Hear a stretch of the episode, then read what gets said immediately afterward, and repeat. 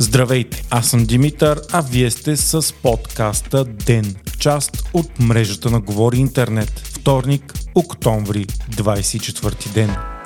Лукол продължава да е водещата тема за вътрешната политика на България в последните дни. Партньорите в управлението Продължаваме промяната и демократична България, както и ГЕРБ СДС, втвърдиха тона си един към друг заради различни позиции относно това колко още може да продължи дерогацията за България за внос на руски петрол, кога и какъв размер данъци трябва и може да внесе Лукол и трябва ли част от тях да бъдат изплащани като компенсации на потребителите. От ГЕРБ настояват за бързо внасяне на стотици милиони данъци от рефинерията на Лукол заради свръхпродажбите и заради дерогацията, както и осигуряване на компенсации в размер на 73 стотинки на литър гориво за потребителите. От ППДБ обаче твърдят, че всичко това няма как да се случи от днес за утре и че не е възможно да се направи бърза дерогация, както и че подобна мярка за облегчение на потребителите може да бъде санкционирана от Европейския съюз. От коалицията изтъкват и факта, че Лукол, която е монополист в горивата у нас, през цялото време на управлението ГЕРБ печели милиарди, но счетоводно винаги остава на загуба чрез вратички в закона и не плаща данъци. От ГЕРБ пък поискаха в петък, последният работен ден преди местните избори, темата да се гледа на извънредно заседание на парламента, на което да бъдат приети предложените от тях текстове за промени в енергетиката. ППДБ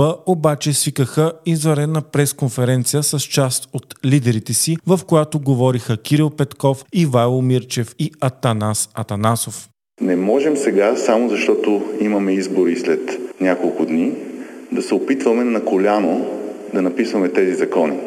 Между другото, в тези текстове нямаше нищо за никакви 73 стотинки. Трогателно е, че тези, които до онзи ден плющяха карти с шефовете на Лукойл и си пиеха уискито с тях, днес са най-големите борци срещу руското влияние Лукойл в България. И ние трябва да си отговорим на въпроса кога и тези пари ще бъдат върнати в българския бюджет, а не само това, което Лукойл дължи, дължи през последните една или две години. Само, че те бяха натрупани по времето на тези, които вчера критикуваха и... Призоваваме господин Росен Желязко, председател на Народното събрание, да не насрочва изваредно заседание. Няма никаква пречка това нещо да се случи първия ден след втория тур. Веднага след това най-големият критик и противник на ППДБ от ГЕРБ, Делян Добрев, за пореден път отправи остри обвинения към тях. Хранилката на Лукол се оказва, че е доста по-голяма, отколкото ние предполагахме. Оказва се, че на тази хранилка има председатели на парламентарни групи, има членове на кабинета, има министри. Текста, който виждате пред вас, гласи, че от 31 октомври правителството трябва да започне да събира пари от Лукол по близо 3 милиона лева на ден, 2,9 милиона лева на ден и да ги разпределя на хората по програма. Това са въпросните 73 стотинки. Ще има извънредно заседание. От това заседание ще си проличи кои парламентарни групи са на хранилката.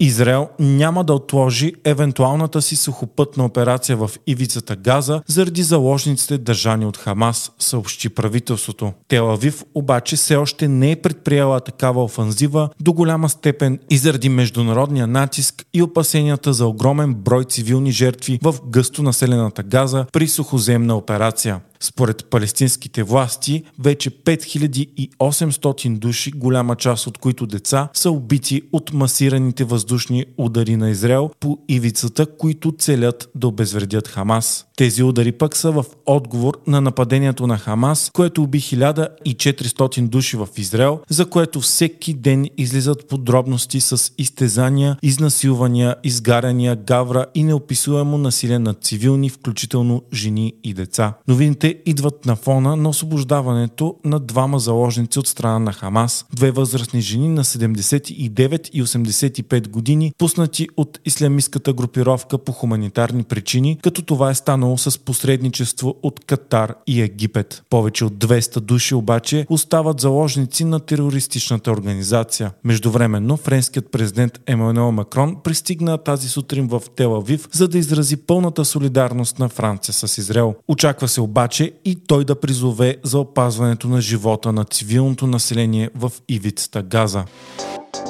Двама пилоти на самолет успяха да го спасят от разбиване, след като техен колега се опита да спре двигателите му. Това е станало по време на полет на Alaska Airlines между Сиатъл и Сан-Франциско в САЩ. 44 годишен пилот, който по това време не е бил на работа, е успял да влезе в пилотската кабина на самолета и се е опитал да изключи двигателите му, но бил обезвреден от капитана на полета и неговия помощник. Самолетът е каснал изваредно в Портланд, а нападателят е задържан и обвинен за опит за убийство на 83 души. Вие слушахте подкаста Ден, част от мрежата на Говори Интернет. Епизодът подготвих аз, Димитър Панайотов, а аудиомонтажът направи Антон Велев.